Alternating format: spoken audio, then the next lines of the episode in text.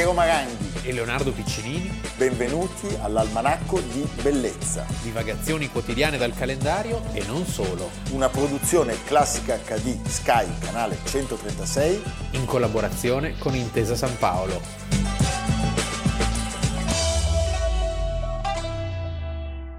Almanacco di Bellezza, 28 aprile, Leonardo. La parola d'ordine è una sola, categorica e impegnativa per tutti. Essa già trasvola ed accende i cuori dalle Alpi all'Oceano Indiano. Vincere! E vinceremo! Cinque anni dopo le cose sono andate diversamente da come le immaginava diciamo che le cose, quel balcone. Le cose sono andate malissimo, eh, lo sappiamo, sono andate malissimo innanzitutto per noi, sì. per gli italiani. Il 28 aprile del 1945 è il giorno in cui vengono fucilati Benito Mussolini e Claretta Petacci. Erano passati quasi cinque anni da quel balcone, da quella dichiarazione di guerra, quando sembrava che i giochi fossero risolti, quando soltanto l'Inghilterra fronteggiava la potenza bellica nazista che aveva colpito per la velocità straordinaria con cui erano stati capaci di sbaragliare i francesi e di invadere altri paesi e con il cinismo non soltanto di Hitler ma anche di Stalin con cui si erano messi d'accordo nel famoso accordo Ribbentrop-Molotov. A me quello che colpisce è la rapidità di tutto, nel senso che in cinque anni si è passati dal vincere e vinceremo al travestimento da soldato tedesco. Travestimento da soldato tedesco che è veramente l'epilogo più... Che se ci pensi in linea con tutto, perché una tragedia che si mischia alla farsa e che, e che dimostra un egoismo una vigliaccheria, una pavidità assoluta. Ricordiamo, quelle ultime ore sono delle ore in cui si cerca in tutti i modi da parte di Mussolini di trovare una via di uscita. Loro avevano spostato la sede della sua permanenza a Milano dal aver, lago di Garda. Da Villa Feltrinelli sul lago di Garda e trattavano febbrilmente, lui personalmente, con gli esponenti eh, del CLN, del, CLN, Comitato di Liberazione Nazionale, il generale Cadorna, con eh, il Sandro Pertini, che sembra arrivò in ritardo alla riunione, l'ultima riunione, sì.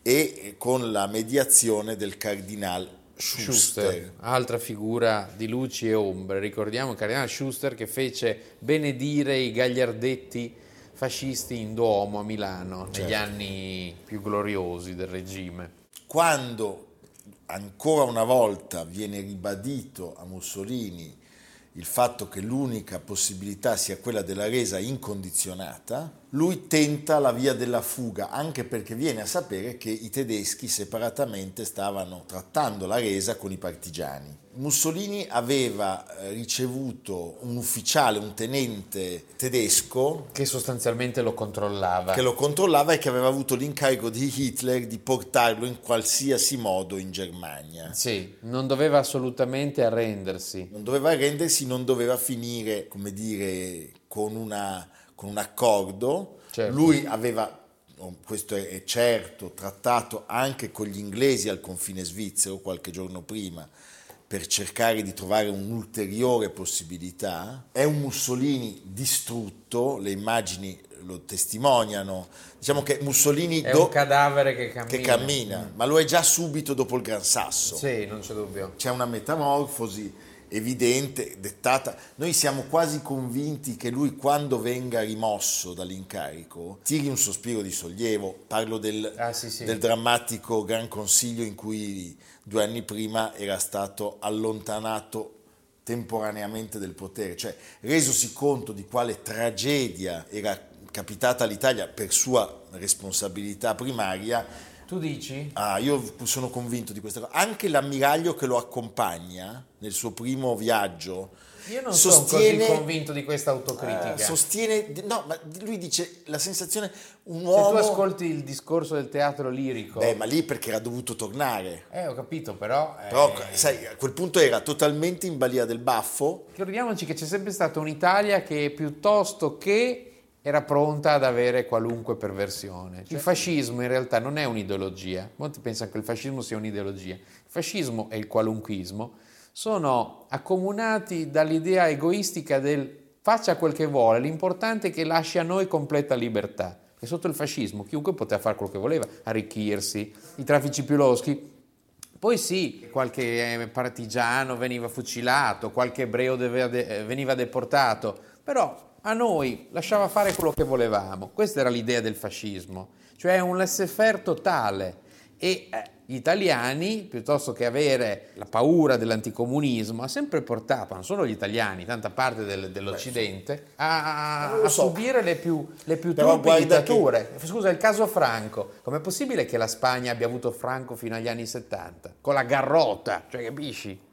Perché la borghesia era felice Però, di Franco. Dire, Franco è caduto quando è morto. Va bene, ho capito Leonardo, adesso stiamo... In decomposizione. Va bene, ho capito, purtroppo sì. ci sono... Invece no. Stalin non è bastato che morisse Beh. e dopo sono arrivati anche gli altri, Khrushchev, Brezhnev, cioè di cosa stiamo parlando? Nel senso, sì, la Spagna ha avuto Franco perché l'est del mondo perché c'era un patto, avuto... c'era un patto tra sì. Chiesa e, e, questo però è un'altra storia e in Italia è uguale il nord della Repubblica di Salò tu non credere che ci fosse un grande un grande antifascismo. Eh? Io non sto parlando dell'antifascismo, io sto dicendo e quindi l'autocritica, Mussolini, secondo me, quando capisce che ha perso tutto, che è finito tutto, perché dopo il Gran Consiglio del fascismo, secondo me lui aveva una forma di, come dire, non assoluzione di se stesso, ma aveva trovato in qualche modo una via di uscita, perché la distanza che avrebbe separato la sua caduta con la caduta del regime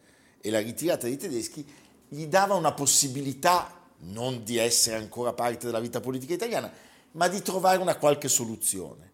Il fatto di dover tornare, cioè già nella foto del Gran Sasso con Otto Scorzeni, tu vedi un uomo terrorizzato, gli occhi della paura, cioè lui, secondo me, di doversi far carico di quest'altro anno e mezzo di tragedia, ma voglio dire, non lo sto giustificando, eh, Sto facendo no, no, un discorso uma- sul, sull'uomo. È una vicenda lunga che tanti dittatori hanno fatto la stessa fine. Pensiamo alla fine che fa Gheddafi, no? che viene costretto alla fine a scappare in una colonna eh, Saddam Hussein, nascosto in una buca.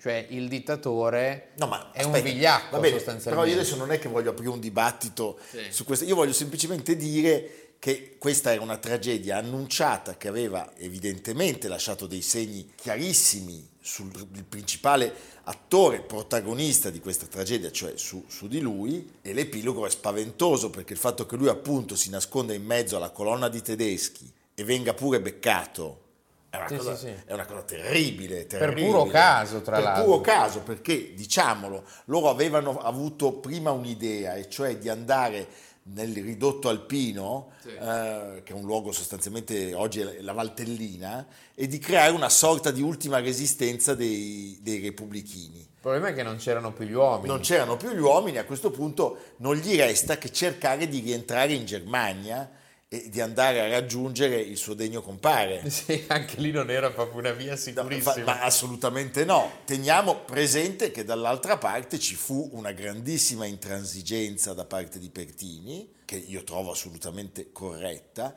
e ci fu soprattutto da parte del CLN e dei partigiani il desiderio di evitare in tutti i modi che Mussolini trovasse una sponda con gli alleati. Cioè questa ah, dubbio, questione certo. doveva essere risolta tra italiani.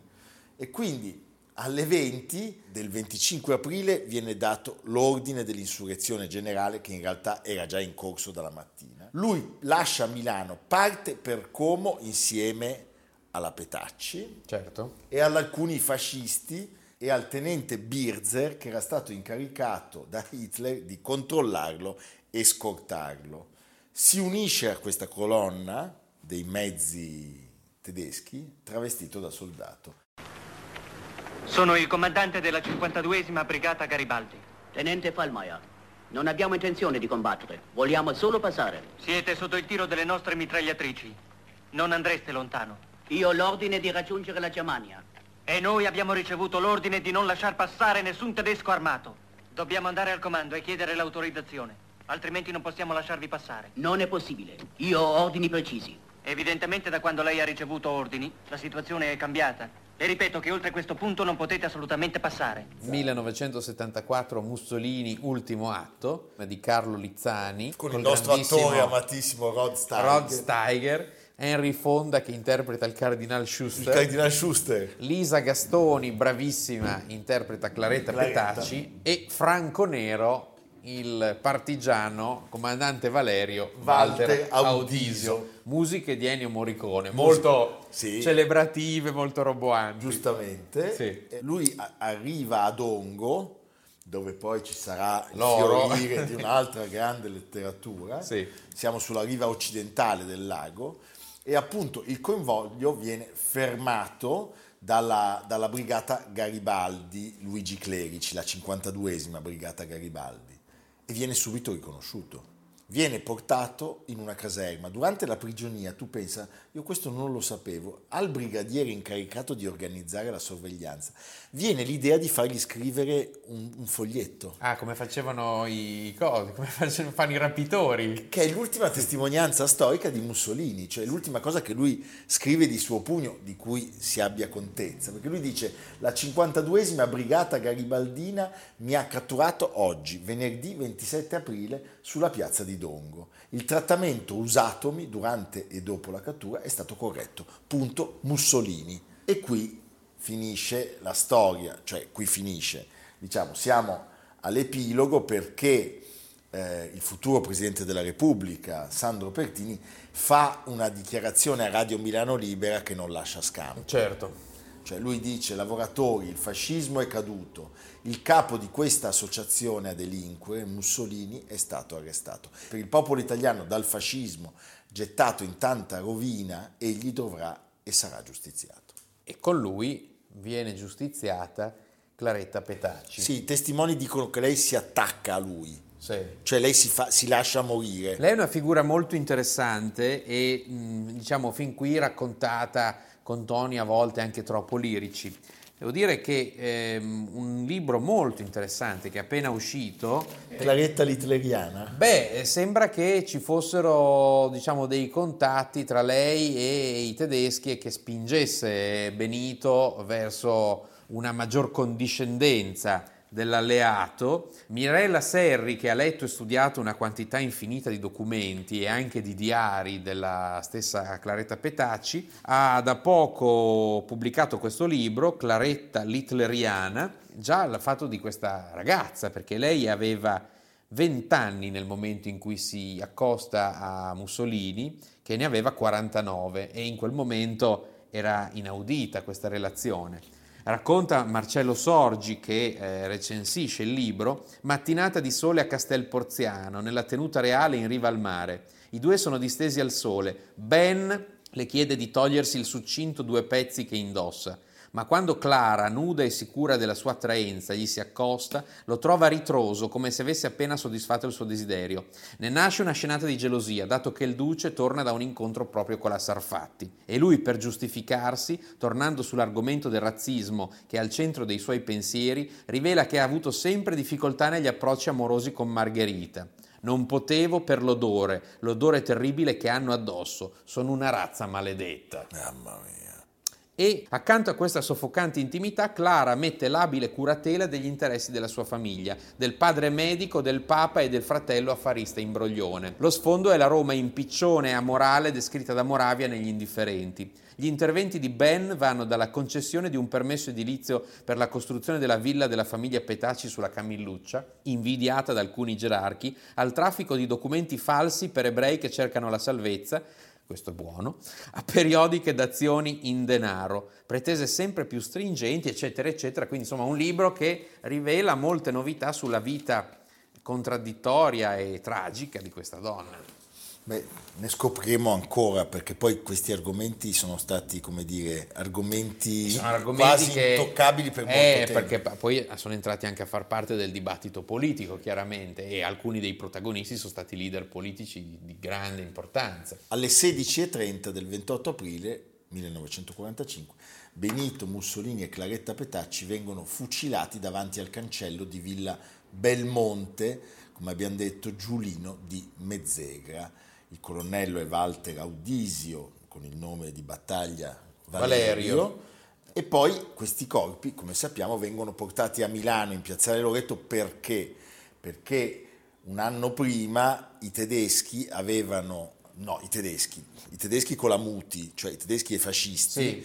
avevano giustiziato 15 partigiani con una violenza inaudita, tant'è che c'è un documento dello stesso Mussolini che si lamenta con l'ambasciatore tedesco dicendo noi Troppo zelo. T- troppo zelo, di- diventa difficile per noi giustificare, la popolazione incomincia a essere iper ostile rispetto a voi tedeschi. Quindi viene scelto Piazzale Loreto perché Come era un di- luogo molto simbolico. Certo. E noi sappiamo che con Mussolini, oltre alla Petacci, c'erano alcuni ministri dell'RSI, e poi permettimi di citarlo perché io vengo sempre in qualche modo anche affascinato dalle tragedie umane, Ah beh, certo. personaggi che riescono in uno spazio breve di tempo a vivere delle parabole umane, intellettuali, politiche spaventose, perché tra i giustiziati c'è Bombacci. Bombacci, certo. Cioè, uomo che aveva fondato nel 21 il Partito Comunista A Livorno. a Livorno cento anni fa, seguendo Gramsci e Bordiga, uscendo dall'hotel Goldoni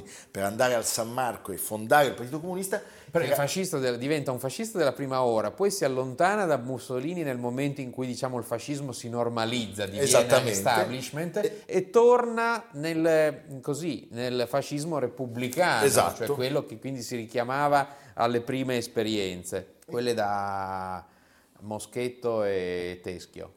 Viene effettuata l'autopsia del duce se ce ne fosse bisogno e inizia, lo sappiamo, tutta un'altra storia. Sì. Tutta un'altra storia. Ma l'unica fine possibile per un uomo che aveva così tanto sbagliato sulla pelle degli italiani e soprattutto un Che era poi un capro espiatorio in realtà, perché Com- gli italiani, questo come sempre. i veri colpevoli erano gli italiani, non era Mussolini.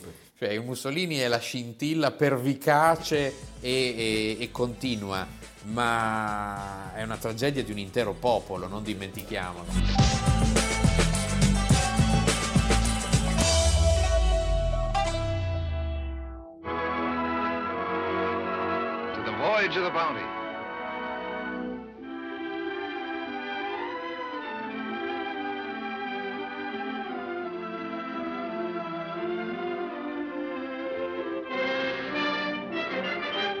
Abbiamo visto un breve frammento e abbiamo scelto volontariamente non la versione che tutti conosciamo, perché eh, la storia che raccontiamo oggi ha avuto una fortuna cinematografica incredibile, mettendo sempre a confronto coppie di attori Sì. strepitosi. Allora, non abbiamo messo i due più noti, cioè Marlon Brando e Trevor Howard, ma abbiamo deciso di partire da prima, e cioè da Charles Lawton Eh e Clark Gable, Clark Gable, che in quell'occasione si fece tagliare i famosi baffi. i famosi baffi. Allora, chi sono i due personaggi, Leonardo? Clark Gable interpreta Interpreta il comandante in seconda che si chiamava Fletcher Christian e Charles Lawton interpreta il terribile capitano. il comandante William Bligh.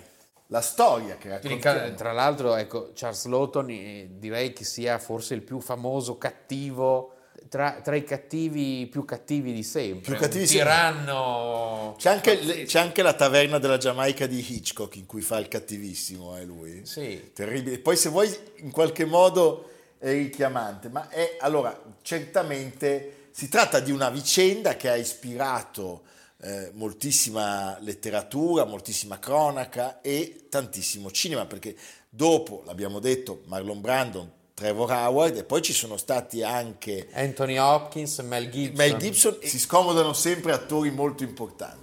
Allora, il 28 aprile del 1789, non una data a caso, Sì, cioè un anno in cui succedeva ben certe, altro. certe cose a Parigi, Sì. eh, è il giorno in cui si consuma l'ammutinamento del piccolo vascello del Bounty Sì. nei pressi del, HMS, quando vedete HMS, Her Majesty Service, Service. è il nome delle navi inglesi, Certo.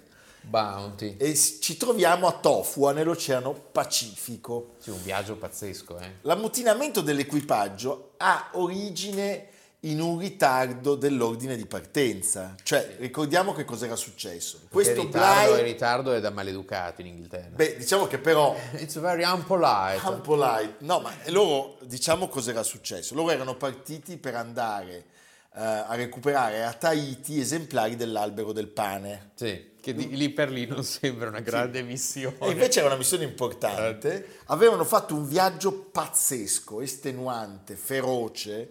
Eh, erano tutti stravolti e Bly aveva imposto un ritmo forsennato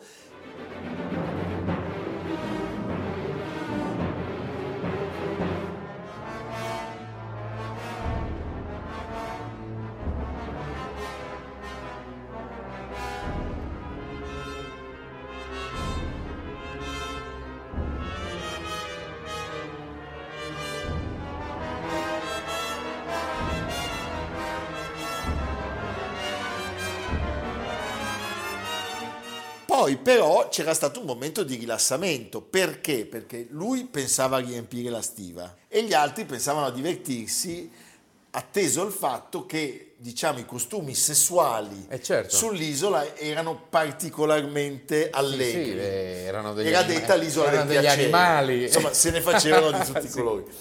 Scoprendo questa meravigliosa nuova dimensione, avremmo voluto esserci Figurati, anche noi. Venendo là dall'Inghilterra, Con- sporca. Esatto. Questi dicono: Ma chi ce lo fa fare di Certo. ripartire? Iniziano tutta una serie di scontri, di tensioni che culminano con la presa di posizione coraggiosa, devo dire, interessata anche, ma anche un po' idealista di Fletcher Christian, che secondo una ricostruzione molto molto minuziosa, oggi sembrerebbe aver ottenuto l'accordo di meno de- de- della metà dell'equipaggio, cioè 17 Quindi è più romanzata che è più che romanzata. vera. Mm. La, la maggior parte rimane fedele a Bly, ma c'è di- sta di fatto che loro riescono a prendere il sopravvento e devo dirti, il cattivone fa un'impresa pazzesca. Lui ha un'imbarcazione aperta, ha pochissime risorse, non ha carte nautiche,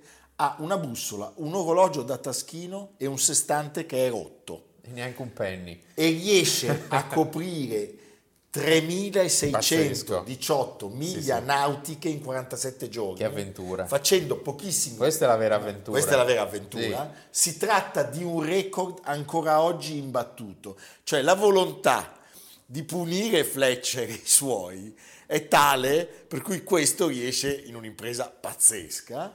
Una volta raggiunta la colonia olandese di Timor, le isole malesi, Bly può finalmente tornare in Europa e dare notizia dell'ammutinamento e poi dire adesso andiamo a prenderli. Sì, e pensa però tutto questo in quel mondo lì, no? Senza, senza comunicazioni, però con una perfetta organizzazione dei trasporti e della navigazione, perché l'idea di andare fin là per, per recuperare questi, Certo. cioè stiamo parlando di mesi e mesi di navigazione. Per farla, diciamo, breve e per portarvi un pochino via da tutto quello che racconta il film, lì- Possiamo dire che Bly è sempre l'antipatico l'antipatico.